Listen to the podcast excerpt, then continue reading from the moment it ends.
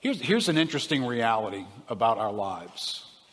We are, we are individuals that God has joined to things that are bigger than us.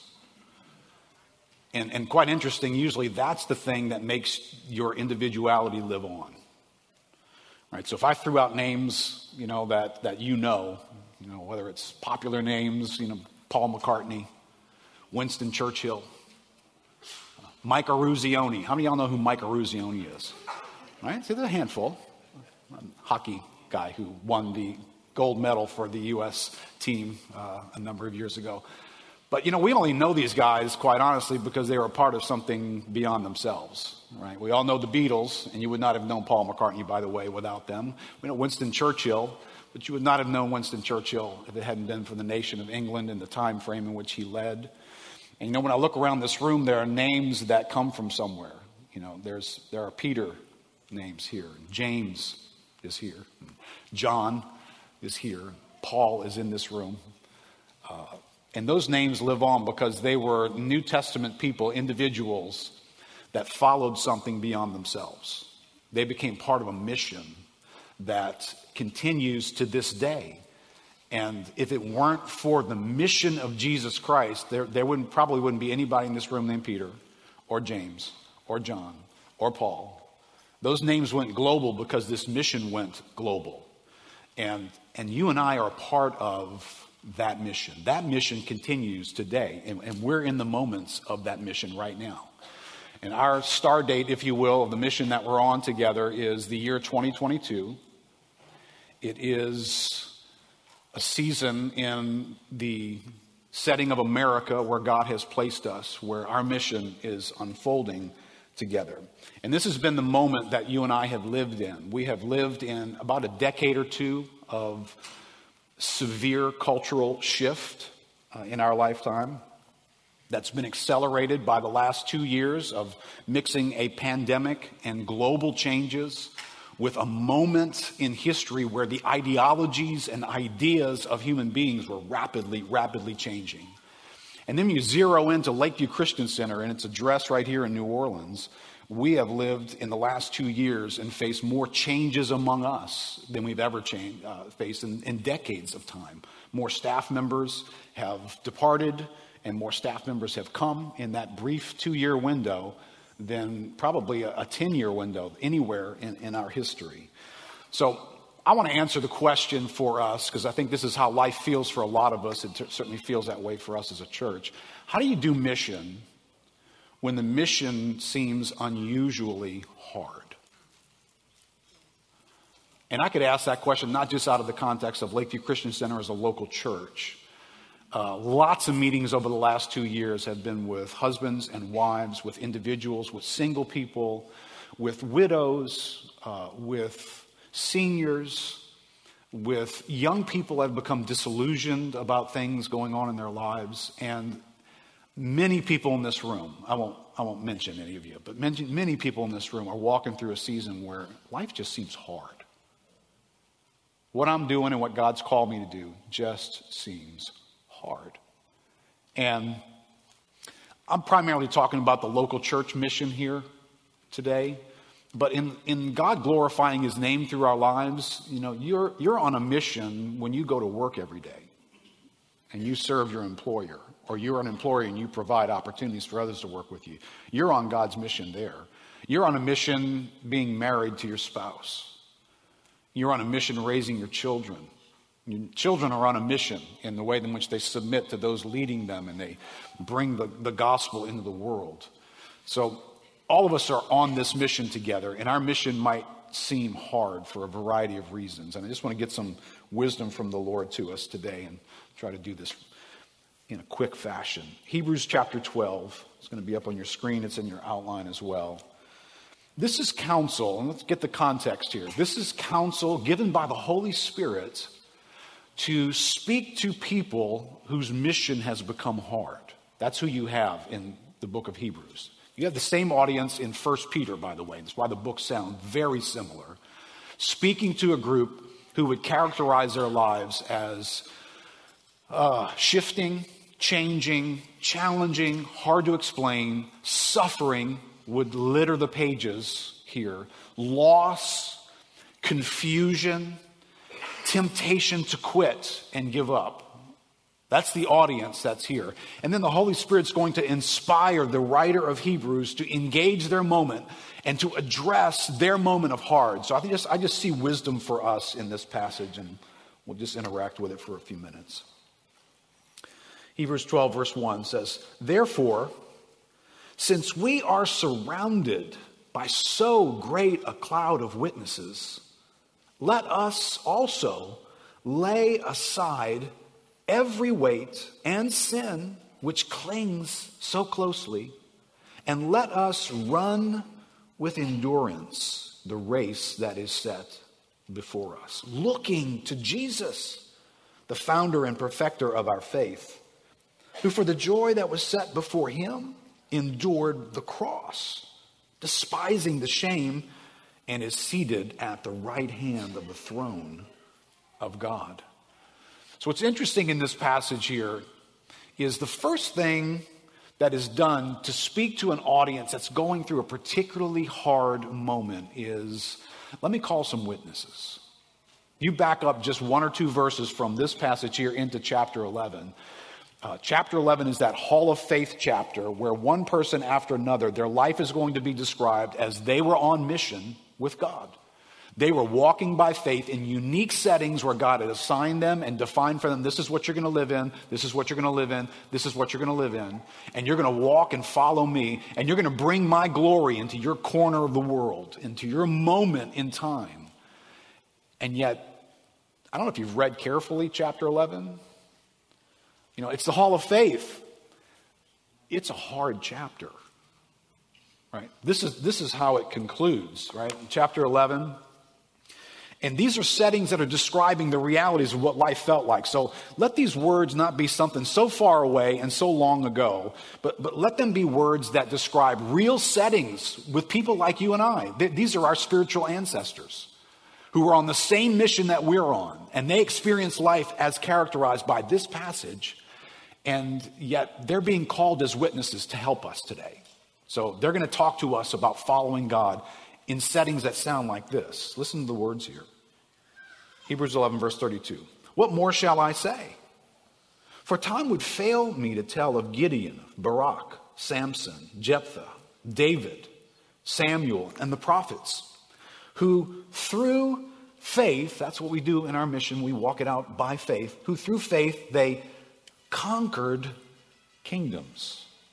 They enforced justice. They obtained promises, right? Don't read too fast, right? They conquered kingdoms. There was conquering that needed to be done, right? How many you know how many kingdoms don't show up surrendering? Kingdoms show up with power and influence.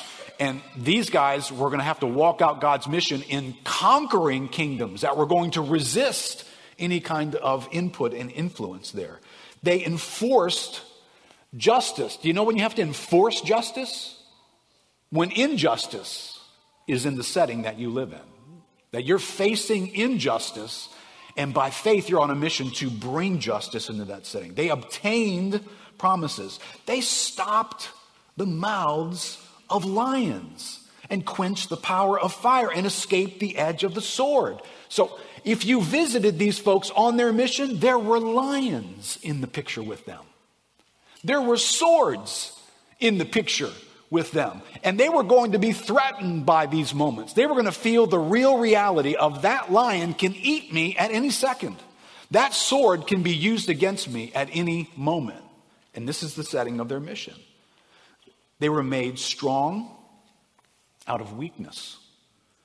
They became mighty in war. These folks were in settings of war. They put foreign armies to flight. Women receive back their dead by resurrection. Now, if you know the stories of the Bible's description of resurrection, before you make this sound like something it's not saying, there are very few of these events in Scripture, which means most of these women did not receive back anybody from the dead. But God did resurrect some because He can do that. Some were tortured some of those who walked together in the purpose of God watched other people that they loved and walked with in the kingdom of God be tortured, refusing to accept release so that they might rise again to a better life. Others suffered mocking and flogging and even chains and imprisonment. They were stoned. They were sawn in two. They were killed with the sword. They went about in skins of sheep and goats, destitute, afflicted, mistreated, of whom the world was not worthy, wandering about in deserts and mountains and in dens and caves of the earth. And all these, though commended through their faith, though they stayed on mission by faith, did not receive what was promised, since God had promised something better for us. That apart from us, they should not be made perfect. Now, I, I got to say, I don't think the writer to the, in the book of Hebrews would be invited into a lot of churches today. That's as positive as you got to say right here. Don't you know we're hurting? Don't you know we're discouraged? Could you give us some good news for goodness sake? All right, before you critique this preacher that way, remember the Holy Spirit inspired these words. And he specifically inspired them into a context to speak to people who were in their own season of hard. This is just hard and discouraging. And I don't want to, I don't know if I want to keep doing this. This is the word that God brings into their moment. And, and then, if we're realistic, again, we've lived in this thing called America and we've gotten the breaks in a lot of categories, and, and our, our world is not hard like a lot of other settings have been hard. A lot of other settings around the world, a lot of other settings in church history. If you followed the world, word hard out of the first century and you followed Christianity, you would find that word hard all throughout the history of Christianity. You get into the second century and the third century, and you would see uh, error and heresy beginning to proliferate, and subgroups within Christianity rising up against one another and beginning to persecute and harm one another. So it went from those Romans and Gentiles and the, and the angry Jews persecuting us to now we're persecuting each other in the second and third century. There's a reason why the Dark Ages are called the Dark Ages because the light of God's word was so severely neglected and teaching and truth bound explanations of why we exist was so gone in the world and so uncommon in the church. You would have been sitting in churches where you would not have heard the word of God all the way up to a moment in the Reformation. Right, that moment of the Reformation, those who were on mission for God, they did it in a hard time zone, in a hard moment. And what about world missions? In the last few hundred years, where people have gone to the ends of the earth to take the gospel into settings that don't feel anything like planting a church in America, which, by the way, that's getting harder and harder to do. And they don't feel like a flourishing church in America that we have grown to be familiar with. I, mentioned Adoniram Judson a few weeks ago. His, his life is provoking. He was a guy on mission, and this is how his life was characterized in the book God Dwells Among Us says, Before departing for Burma at 24, Adoniram Judson's deep conviction to engage this missionary service, to be on mission for God, that's what he was doing, was to be devoted to this work for life whenever God in his providence shall open the way. His convictions were tested for 38 years in Burma through the loss of two wives, seven of his 13 children and terrible sickness at sea that led to his death. In the face of constant persecution and imprisonment, he not only finished a Burmese English dictionary and grammar, but also translated the entire New Testament into Burmese. After 10 years, he had one church of 18 believers. Mr. Judson, was your mission hard? I don't think he needs to answer that, does he? That was a hard mission. And what we're not perhaps used to is the fact that we are living in a time frame where our country, like, like Europe did in the last half century, Europe has, has turned very post Christian. And so it is a setting where the mission of the gospel is very hard in ways that we're not familiar with. And writers in uh, Europe have been writing to America saying it's on its way to you. Your nation will be a post Christian nation, and you will not find Christianity as welcomed, as clarified, and as easy as you once did. And that will be our mission. I think for, for many of us, that will be the mission for the rest of our lives. We will do mission in a very hard setting.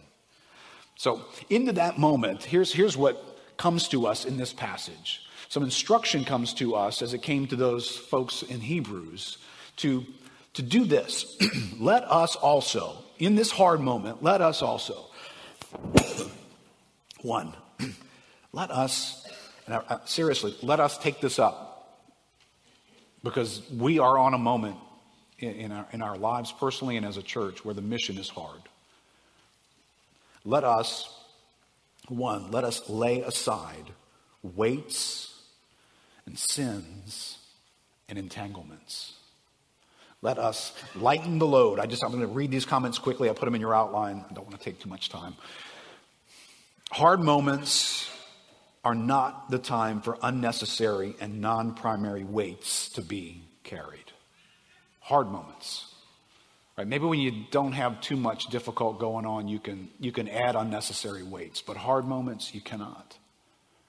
Because if you do, you'll get crushed because it's already hard and there's already a weight. And in the kingdom of God today, sometimes there are so many things in our lives going on that it's very hard for us to add the kingdom and its weight to our lives because there's so much else going on. But, but maybe laying aside is a word that we need to hear. Hard moments can be a petri dish for bacterial sin to bloom. Most of us recognize I'm kind of at my worst when things get hard. When things are slow and they're delayed. Hardness brings with it its own sense of frustration. I'm trying, but it's not changing. How long is this going to go on? Frustration can awaken anger. Anger can awaken conflicts with one another. We can begin to lack respect and care. We can begin to be a source of critique and gossip. Right? These are the opportunities that sit in the category of hard. When it's easy and everything's rewarding, and we just feel one giant, that was a success, way to go, that's awesome, can we do more of that? Those are not moments that inspire these kinds of difficulties, but in these moments, entanglements increase and sin abounds and the Word of God says, hey, in your hardest setting, uh, let us lay aside the things that entangle us. Let us run with endurance. Right? You don't have to run anything with endurance when it's just full of pleasure and it's easy. You don't endure ease, you endure hard. Hard moments are still moments that we keep running. And that's true for whatever missions individually are here in the room. It's true for us as a church. Whether this season is hard for us or not, we keep running.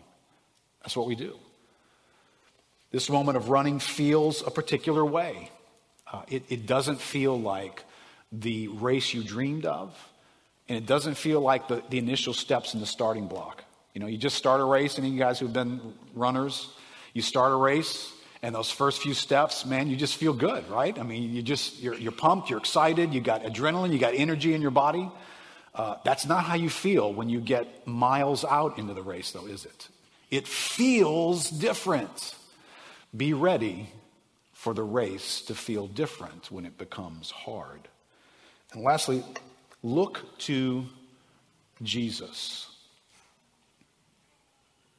Can you just apply that for a second in every category of your life? When, you, when your relationships with other people get hard, look to Jesus. When your walk with your spouse gets hard, look to Jesus. When your parenting gets hard, or when your being in a family gets hard, or when your being in a church gets hard, look to Jesus. Now, I know that sounds obvious, but where do we usually look? we look to people. And in hard moments, we're probably looking to people who don't have their A game going on right now. Your marriage is in trouble, the church is weak. So we look to people, and that's exactly what inspires more of a sense of trouble in us. But we're told, look to Jesus. Hard times are hard for reasons. And as soon as they start feeling hard, we start shopping for what's making this hard. Is it that? I think it's that. And it's that. And the more we identify that, the more we stare at it. So now I'm not looking at Jesus, I'm looking at my ability to discern what's broken here and what needs to be fixed. But yet, God calls us in hard times to look to Jesus. And one of the things that makes looking to Jesus hard is there's always commentators in the room with us when life gets hard. And today, we live in a world that likes to comment and even likes to protest. So people loudly say things. Now, Jesus had some loud commenters with him, right? When Jesus broke news to his disciples, this is about to get hard, guys. I'm going to Jerusalem and I'm going to suffer. And that's the word that he used. He got rebuked by Peter. You remember that? No, no, Lord. Certainly, if God has a plan for you, it's going to be easy. Certainly, right? No, Peter. I'm going to Jerusalem to be turned over into the hands of sinners and crucified. Even when it was hard in the Garden of Gethsemane and the weight began to get set on him of what was coming at the cross, what was Peter doing? Pulling a sword out, chopping off ears? Right? He, he, Peter had a hard time believing hard could be in the equation. And sometimes we're like that. Right? If it's hard, is God really in this? It's hard. Yeah. Can I call witnesses? Yeah, there's lots of them in Scripture. So let me make this one last point here and we'll be done. Hebrews 12 starts that way. This is how Hebrews 12 ends. Hebrews chapter 12, verse 25 counsel for those in a season of hard. Verse 25 says, See that you do not refuse him who is speaking. For if they did not escape when they refused him who warned them from heaven, uh, on earth, much less will we escape if we reject him who warns from heaven. At that time, his voice shook the earth. But now he has promised, yet once more I will shake not only the earth, but also the heavens. This phrase, yet once more, indicates the removal of things that are shaken. That is, things that have been made in order that the things that cannot be shaken may remain. Like, without question, when things start to shake, there are two things happening simultaneously. There are things that you and I can stare at and see that thing is causing that thing to shake. That person is causing that thing to shake. That event is causing that thing to shake. But as Christians, we don't ever just look at life that way.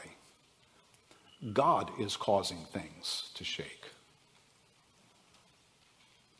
There is a sovereign activity of God going on when things are shaking. And he says, hey, behind the scenes, uh, I'm doing a work that removes certain things and strengthens other things. And you and I, as believers, need to stare into our moments, our hard moments especially, and see God is at work in both of those places. Because it, it ends up, therefore, this whole chapter ends in verse 28, therefore, let us be grateful for receiving a kingdom that cannot be shaken, right? There's shaking going on. And Christians are out of bounds when the world feels like it's shaking, but you and I have a confidence that there are things that God does that cannot be shaken. There are things about our lives that cannot be shaken. And thus, let us offer to God acceptable worship with reverence and awe, for our God is a consuming fire. So, how do we respond? Because this is, these are people struggling. How do we end up responding? With an awareness that things are shaking, but there's a God behind the shaking, and He's accomplishing something in the midst of the shaking things of our lives. So, therefore, let us be grateful in this moment, and let us offer to God acceptable worship in this moment, in the hard moment, not, not when it becomes easy, in the hard moment. Let's pray together.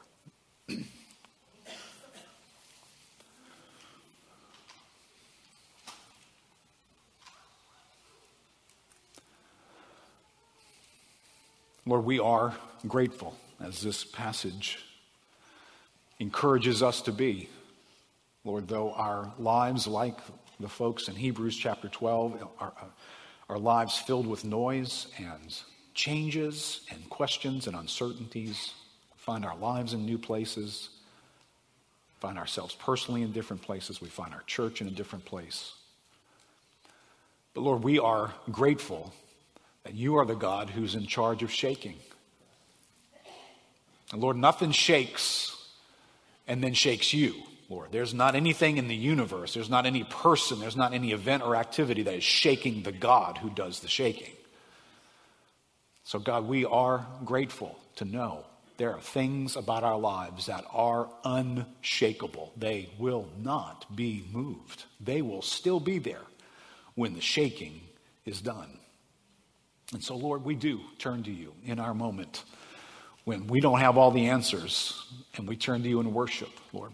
We turn to you in this moment and say, Lord, you are as worthy as you've ever been in our lives. You are as much God as you have ever been in our lives. And we trust you, Lord, whether times are hard or times are easy.